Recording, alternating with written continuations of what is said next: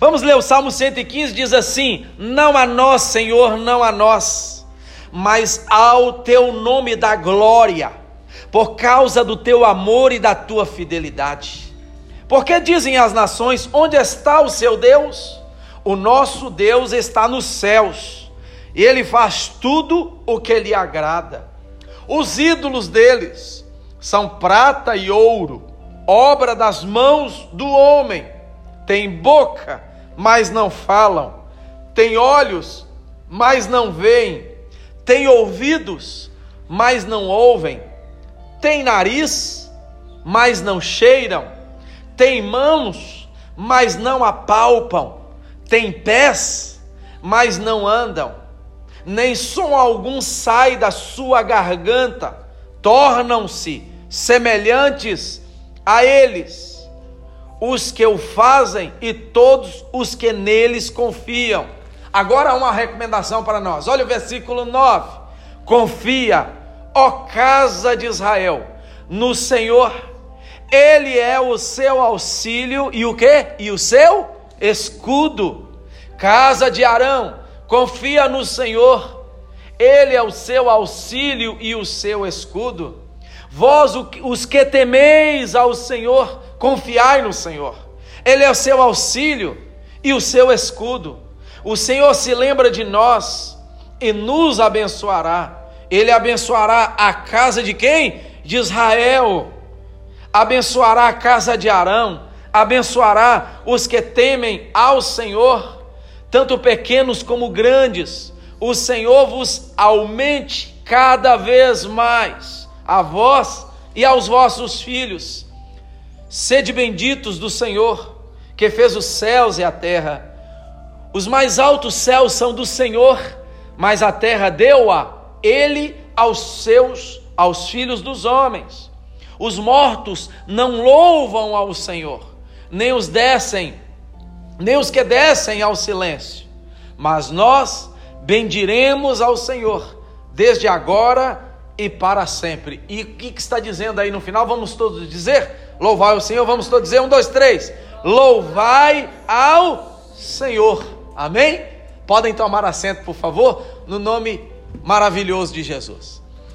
Eu sei que vocês já escutaram, mas para refrisar um pouquinho, para refrescar a mente de vocês, este compêndio aqui que nós temos, esta separação destes 150 hinos, eles foram feitos pela grande maioria, vocês devem saber disso, por um arpista, por um homem que na sua adolescência tinha o dom de tocar a harpa, de compor hinos e de bendizer ao nome do Senhor. Quem ele é? Davi.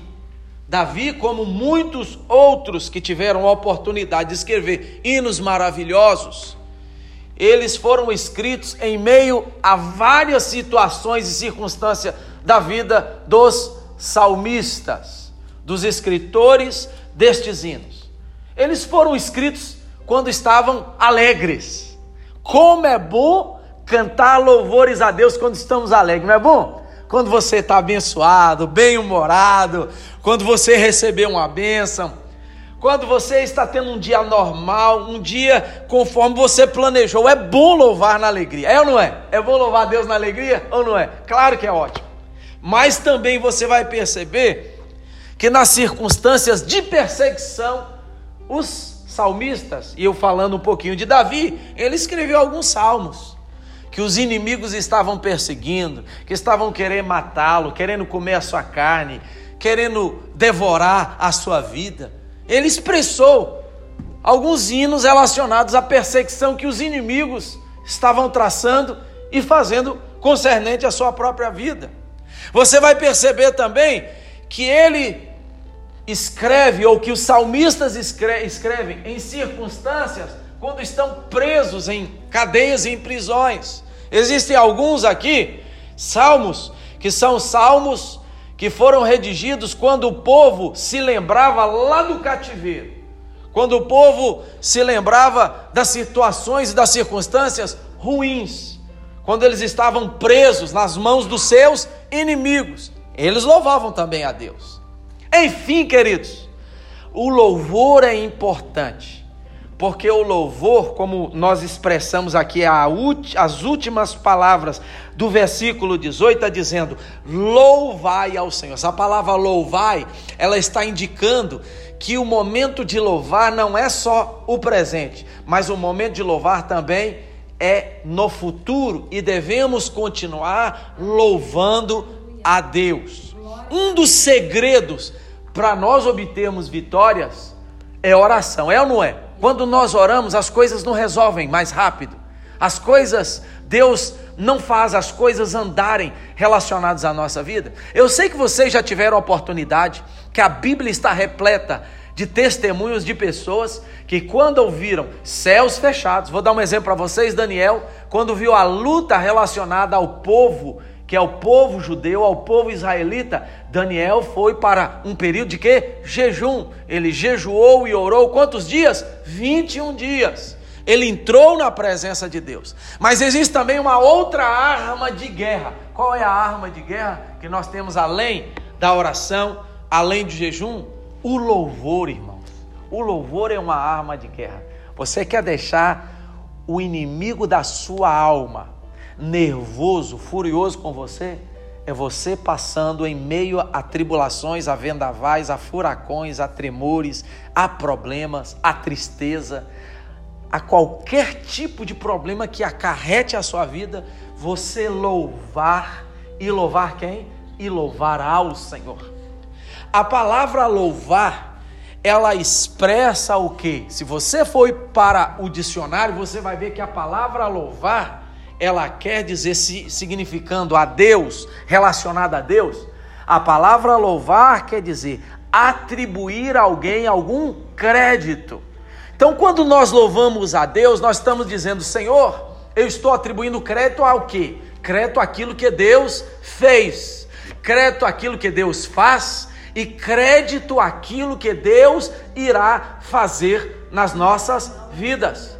Quando Deus aparece a um homem chamado Moisés, vou dar só um exemplo para vocês. E Moisés pergunta a Deus: Senhor, eu vou a Faraó, eu vou ao povo, ao teu povo, ao meu povo que eu faço parte.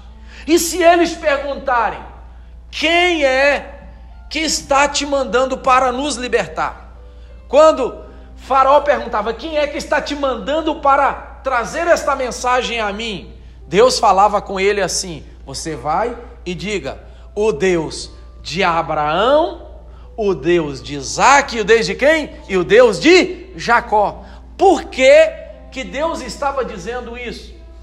É porque se você pegar cada um desses três, que é um exemplo para nós de tantas coisas que nós percebemos na Bíblia, se você pegar a vida de Abraão, a vida de Isaac e de Jacó, a história deles, você vai perceber o quê? Que Deus quando foi invocado por eles, quando Deus foi buscado por eles, quando Deus foi enaltecido através de louvores por eles, o que, que aconteceu? Deus agiu na vida deles. Então, por isso que nós devemos, queridos, louvar a Deus, por quê? Porque quando nós louvamos a Deus, Deus marca uma história maravilhosa na nossa vida. Deus vem agir para libertar áreas na nossa vida. Deus vem agir para curar enfermidades. Deus vem agir para resolver problemas que estão nos cercando e tentando nos derrubar. Quem quer dizer um amém nesta noite, fala um amém aí para Jesus. Amém? Então aqui está dizendo: não a nós, Senhor, mas o teu nome seja dado o quê? Olha o versículo 1: seja dado glória. Por que, que o nome de Deus tem que ser dado glória? Porque o povo de Deus sabe que a guerra que ele vai batalhar, ele batalha através de quê? Através de armas. Ninguém vai para a guerra sem arma. A primeira arma do cristão se chama oração, juntamente com jejum. Segunda arma, louvor. Você vai orando e dizendo: Isso é um louvor, Senhor. Eu confio que o Senhor foi com Abraão. Eu confio que o Senhor curou o ventre de uma mulher estéril. Eu confio que o Senhor abriu o mar vermelho. Eu confio que o Senhor fez descer o maná do céu. Eu confio que o Senhor fez parar no vale de Agelon, fez parar o sol para eles batalharem. Senhor, eu confio que o Senhor teve poder de curar quando Namã, ele foi mergulhado sete vezes. E quando mistura isso com música, preste atenção, e você exalta os feitos de Deus, Deus usa esta arma para vencer o diabo. Sabe por quê? Porque o diabo quer nos fazer ficar calados. O diabo não quer nos deixar dar glória a Deus. Porque dar glória a Deus, o que, que é dar glória a Deus? Não é só falar glória a Deus, aleluia. Isso é uma expressão do profundo do nosso ser, daquilo que realmente estamos sentindo. Mas dar glória a Deus, irmãos, é atribuir a Deus o que ele fez, o que ele faz, o que ele pode fazer para a nossa vida. Sabe o que, que Deus pode fazer pela sua vida? Se você crê, ele pode fazer muito mais do que aquilo que você está esperando. Você pode dizer um amém aí, amém? Então aqui está dizendo: Senhor, não é a nós a glória, mas é o teu nome, é ao Senhor a glória. É isso que o salmista está dizendo. Por causa do teu amor e da tua fidelidade. Sabe por quê, irmãos? Olha que coisa interessante que o versículo ali diz. Quando você estuda a história do povo de Israel, você vai perceber uma coisa. Sabe por que, que Deus ele fez milagres no povo de Israel? Sabe por que, que Deus fez milagres? É porque o povo é merecedor? É porque nós somos merecedores quando Deus faz milagre na nossa vida? Não. Mas sabe por quê? É para se cumprir o que o versículo 1 está dizendo aqui. Por causa do amor que Deus tem pelo nome dEle. Por causa da fidelidade que Deus tem para honrar o seu próprio nome. Então, quando Deus te abençoa, Ele está demonstrando amor por aquilo que Ele representa, porque a essência de Deus é amor e por causa da fidelidade quando nós clamamos o nome dele. Então Deus ele está preocupado quando ele faz milagre para você e para mim. Sabe para quê? Para que nós venhamos dar glória a ele. Por isso que ele faz milagres. Por isso que o salmista está dizendo: Senhor, não somos nós que estamos para receber glória mas é ao teu nome glória, por causa de quê? Do teu amor por causa da tua fidelidade, do nome do Senhor, que é um nome fiel. Quando você clama a este Deus, ele demonstra fidelidade, por quê? Porque quando realiza milagres na sua vida, ele vai receber glória do milagre que ele realizou na sua e na minha vida. Que coisa linda este salmo de número 116. Mas aí preste atenção, Deus começa a demonstrar para nós aquilo ou aqueles que tentam se assemelhar a eles, chamados ídolos. Porque as pessoas vão começar a perguntar para nós e perguntou para Israel. Olha o versículo 2. Porque dizem as nações: Onde está o seu Deus?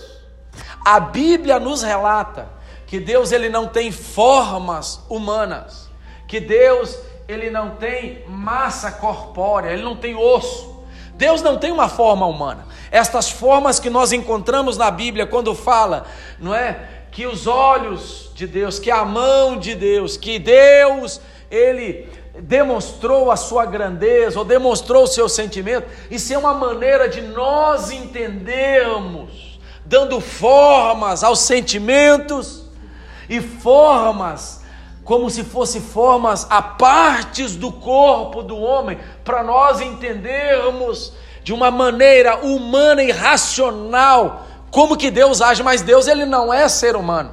Mas aí sabe o que, que acontece? Esses que estão perguntando quem é Deus, aonde Deus está, eles constroem formas e dão nome de ídolos, dão nome de deuses. Mas sabe o que, que acontece com estes deuses? Estes deuses são abomináveis diante de Deus. Estes deuses e esses ídolos são abomináveis diante de Deus. Depois, na sua casa, se você ainda não leu, lê por favor Êxodo capítulo de número 20. Deus já começa dizendo que o louvor, a honra e a glória é dele, que não há um outro Deus a não ser ele, que não há um outro Senhor a não ser ele, o Deus que cuida de Israel.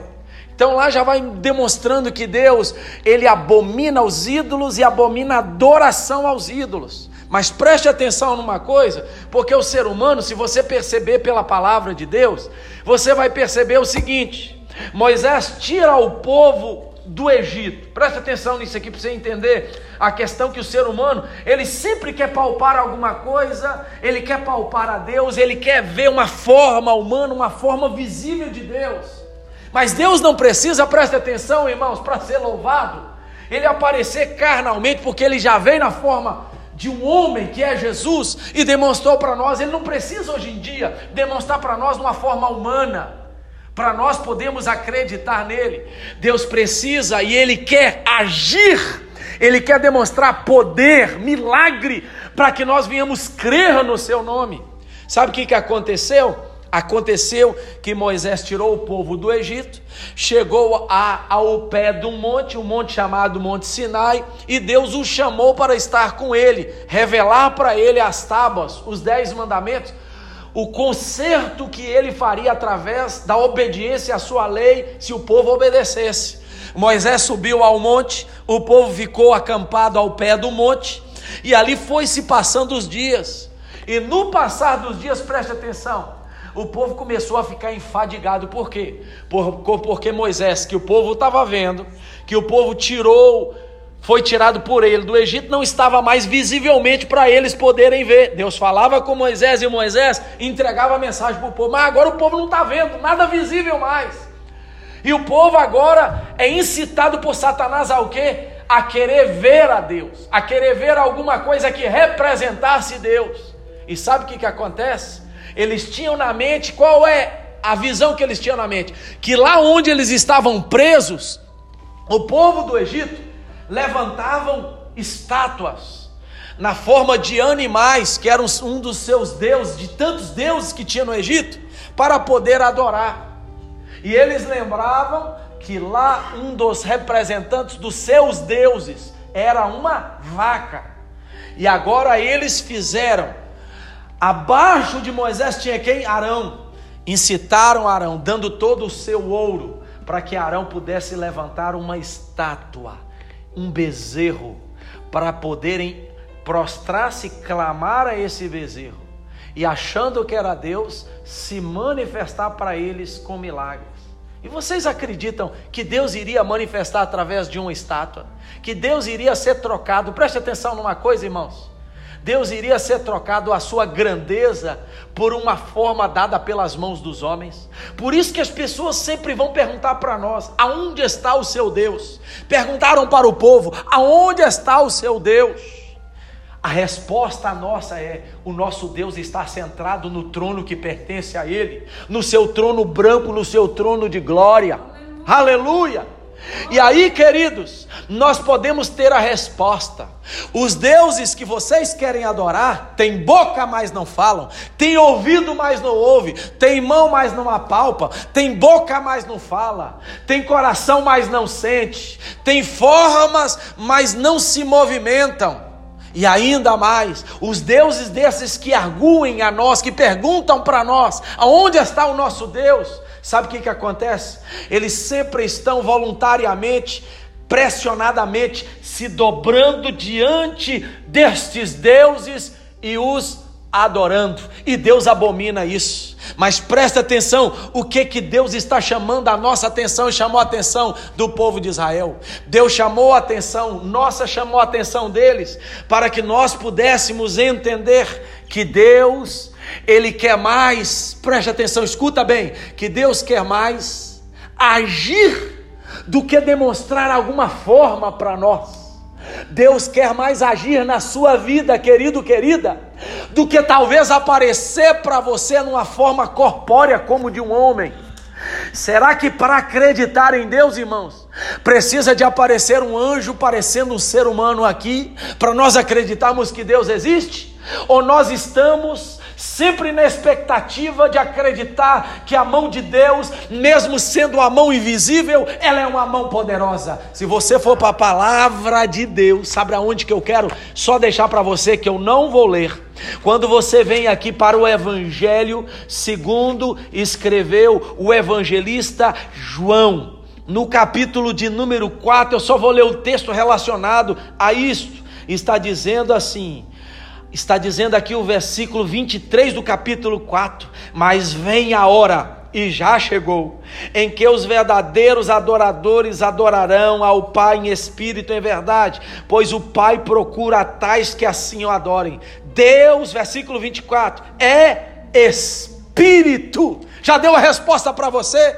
Deus abomina quem faz uma imagem comparada a um animal, quem faz uma imagem de uma pedra, quem faz a imagem de qualquer coisa perecível e material. Deus não é material, mas Deus é infinito, Ele é espírito, e a única coisa que Ele quer que nós entendamos é que nós precisamos de crer que Ele quer agir na nossa vida, que ele precisa ser crido para ele poder agir na nossa vida. Olha quantas vezes Deus fala com o povo aí: confia, ó casa de Israel.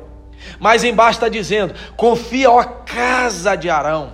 Vós que temeis ao Senhor, confiai, versículo 11, no Senhor e o que, que Deus fala conosco? Olha, se nós não nos dobrarmos diante de imagens e esculturas, se nós não assemelharmos o nosso Deus com deuses pagãos que outros que não creem neste Deus adoram eles, se nós não trouxermos esta imagem idólatra de ídolos para tentar achar que é o nosso Deus, e confiarmos nesse Deus que é Espírito, sabe que que Ele vai falar para nós? Deus vai falar assim para nós. Olha o versículo, o versículo está dizendo: Ele é o nosso ou o seu auxílio, e Ele é o seu escudo. Vamos só criar aqui uma circunstância. Vamos supor que você está andando em uma pastagem e você está vendo um pasto, né, um capim bem alto. Você não sabe o que está debaixo das torceiras de capim.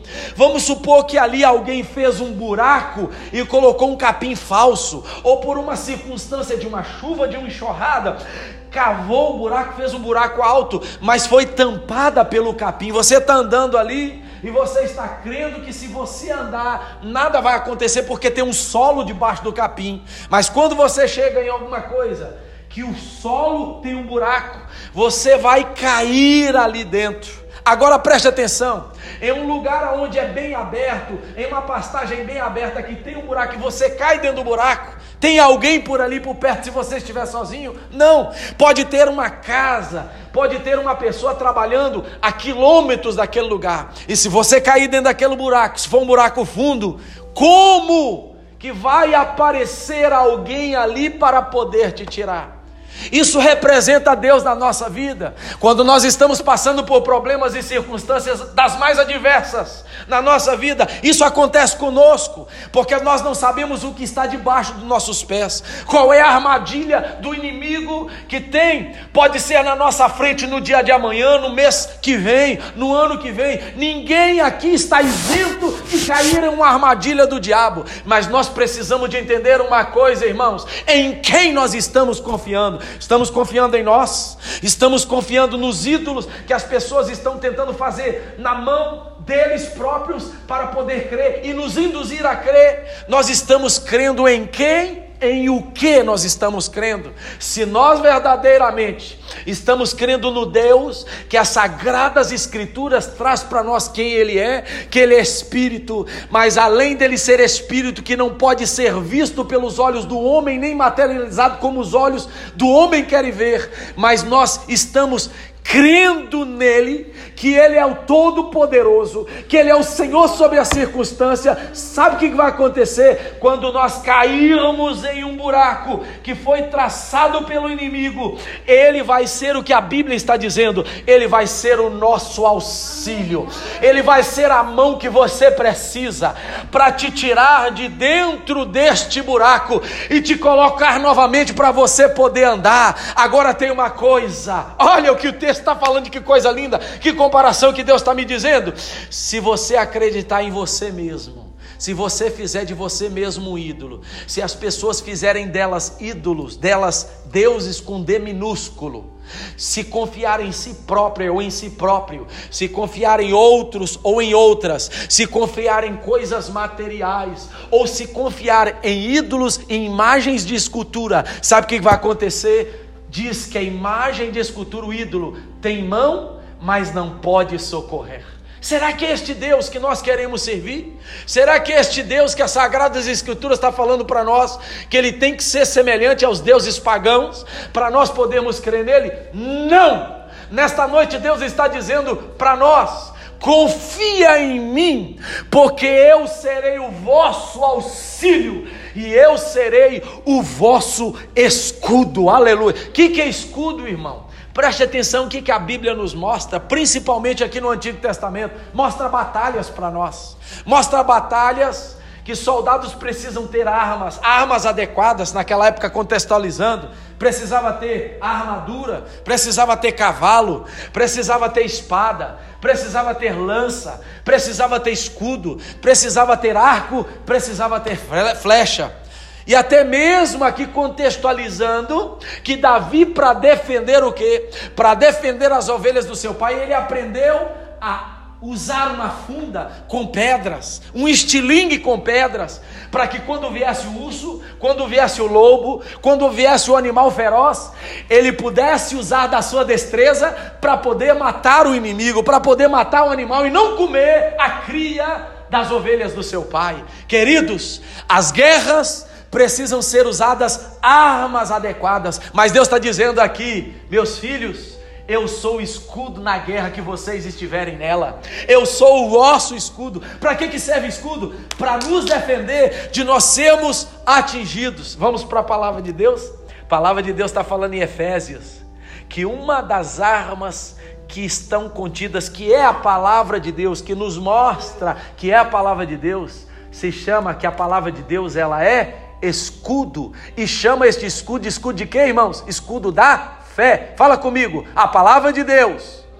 Fala alto, por favor. A palavra de Deus é escudo da fé na minha vida contra os dados inflamados do maligno, aleluia. O maligno está sempre querendo atirar flechas inflamadas em você, flechas inflamadas em mim, mas Deus vai ser o nosso escudo.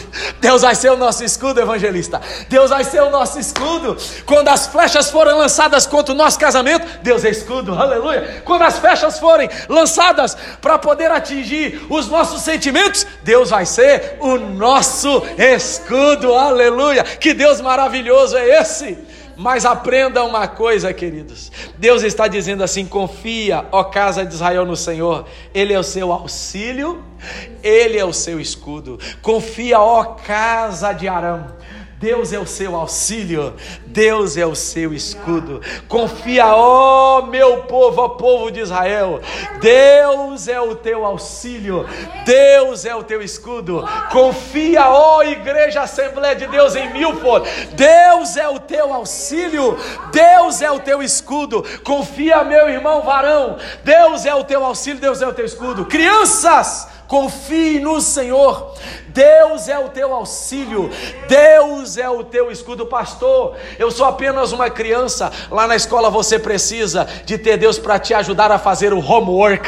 Lá na escola você precisa de Deus te ajudar para você não passar por um bullying. Aleluia! Lá na escola, se Deus for o teu auxílio, o teu escudo, ele vai te esconder e você vai estar abrigado no Senhor. Aprendeu aí? Amém? Quando alguém se levantar contra você, criança que está aqui, jovem que está aqui, você dentro de você, você ora, fala: Deus me ajuda, Deus me cobre com o sangue de Jesus, Deus me cobre com a tua proteção. Sabe o que vai acontecer? Deus vai te proteger e todo mal vai ser tirado, vai ser eliminado da sua vida, porque Ele é Deus. Quem nessa noite está entendendo aí, diga glória a Deus e diga aleluia. Irmãos, precisamos usar de armas espirituais. As armas espirituais, quais são elas? Oração, jejum, palavra de Deus, mas o louvor a Deus. O que, que é louvor? É dar crédito, é enaltecer, é exaltar os feitos de Deus. E quantos feitos Deus já realizou que estão aqui, ó, nesta Bíblia que está na minha frente, que está aí na Bíblia que Ele te dá a oportunidade de você ter. Quantos feitos Deus já realizou na sua vida? Já ou não já? Quantas coisas Deus já realizou? Deus já realizou alguma coisa na sua vida? Levanta a mão para eu poder ver. Deus já realizou? Então, se Deus já realizou, isto tem que ser louvado a Ele. Isso tem que ser mencionado quando você ora ao Senhor, ou quando você está cantando um louvor ao Senhor, fale isso, porque isso é glorificar a Deus por causa da fidelidade do Senhor, aleluia. Eu vou terminando aqui só citando o versículo 17, está dizendo: Os mais altos céus são do Senhor, mas a terra ele deu a ele deu aos filhos dos homens. Os mortos, 17, não louvam ao Senhor. Volta a dizer: os mortos, escuta isso, quem já morreu não pode mais louvar ao Senhor. Quem já morreu não pode mais falar dos feitos de Deus, nem os que descem ao silêncio. Mas nós bendiremos a quem? Ao Senhor, desde agora e para todo sempre. Louvai ao Senhor. Em todo tempo, irmãos, escuta isso. Louve a Deus por aquilo. Talvez você está esperando a bênção e você ainda não pode louvar com aquela bênção.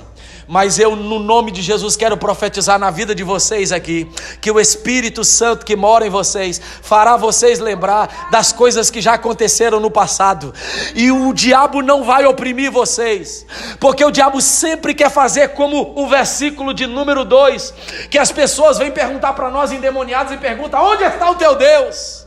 Como que você vai louvar a Deus? Aonde que ele está? Cadê o feito de Deus na tua vida? É isso que eles vão falar, isso que os demônios vão se levantar para falar. Mas você, pelo Espírito Santo, vai lembrar do que Deus já fez no passado, e isso vai ser um combustível na tua alma. E você vai falar para trás de mim, Satanás. Sabe por quê? Porque o meu Deus já me abençoou lá no passado, já me salvou, já me libertou nesta área, já abençoou o meu marido nesta área, meu filho nesta área. Para trás de mim, Satanás. Sabe por quê?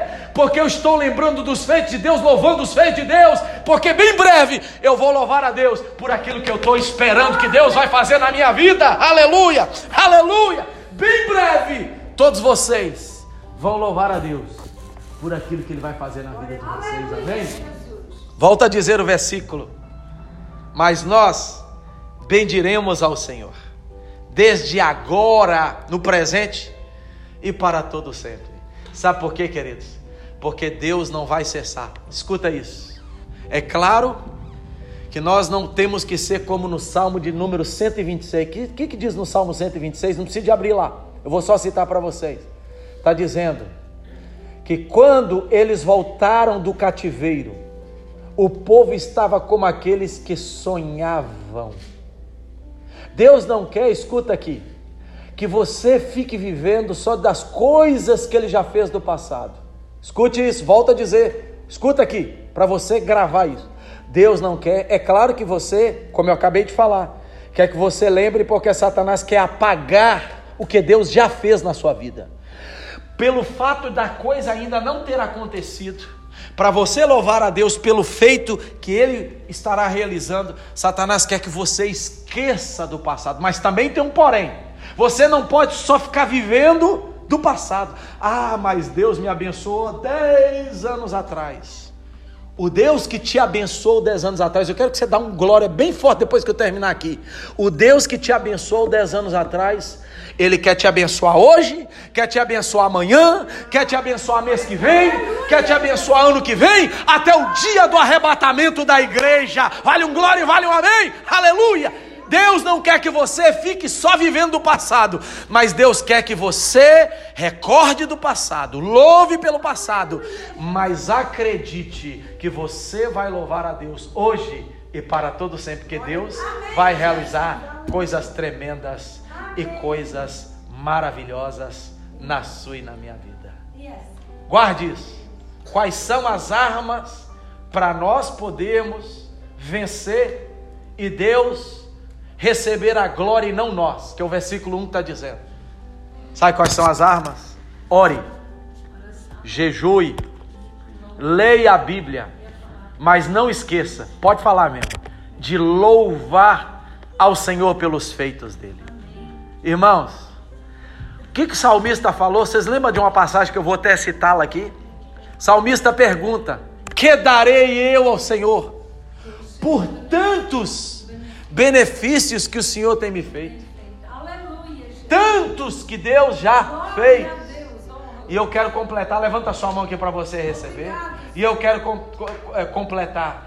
Que Deus fez, que darei ao Senhor por tantos benefícios que o Senhor tem me feito, vai fazer e vai continuar fazendo na sua vida, porque Ele quer ter prazer pela fidelidade ao nome dele, de você dar glória ao nome dele, dar louvor ao nome dele. Essa é uma arma de guerra. Louvar o nome de Jesus. Louvar o nome de Jesus. Por isso que a nossa irmã Cassiane tem um hino que fala bem antigo. Então louve, simplesmente louve. Tá chorando, louve. Está passando na prova, louve. Precisando, louve. Louve ao Senhor. Louva, meu irmão. Vai louvando aí. Deus, eu te louvo, Senhor. Eu te louvo, sabe por quê? Porque naquele dia que o carro meu, estou dando um exemplo, né? Furou o pneu, estava a 70 por hora. O meu carro não capotou. A tua mão que me, que me livrou. Isso é feito de Deus. Senhor, eu te louvo. Porque aquele dia que a enfermidade parecia que eu ia descer a cova, o Senhor me curou, Senhor. O Senhor me sarou. Isso é louvar a Deus, queridos. Louve, porque o milagre está chegando chegando na tua vida. O milagre está chegando. O milagre está chegando. Quem está precisando de milagre aqui? Eu estou precisando de milagre na minha vida. O milagre está chegando. Agora, se você não louvar a Deus, quem vai perder é você. Porque o louvor é uma arma de guerra. É ou não é? Louvor é uma arma de guerra. Louvor é uma arma de guerra, né, irmã? Que coisa boa louvar. Louvar com hinos. Louvar com a palavra. Louvar a Deus pelos feitos do Senhor. Deus é maravilhoso. Deus é maravilhoso. Este é o Salmo 115. Onde está o nosso Deus? Nosso Deus está lá no céu. Ele é Espírito, está lá no céu. E faz tudo o que apraz. Mas não são assim os ídolos. Nem podem ser comparados a um milésimo do que é Deus. Não são assim os ídolos. Sabe por quê? Eles têm boca, mas quem cama ele, ele nunca vai falar.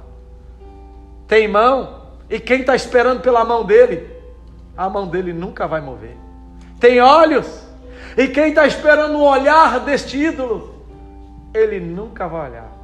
E quem é semelhante a eles, quem adora a eles, vão ficar igual eles, mortos. Mas nós não. Nós vamos ter vida. E vida com abundância, porque Deus, Ele é vivo. Quem você serve é vivo? Quem você serve é vivo? Quem você serve é vivo? Ele movimenta, Deus move. Deus move. Vocês acham, irmãos, que Deus não está no controle de tudo? Está sim. Está no controle de tudo. Está no controle de tudo. A gente pode pensar assim, pastor,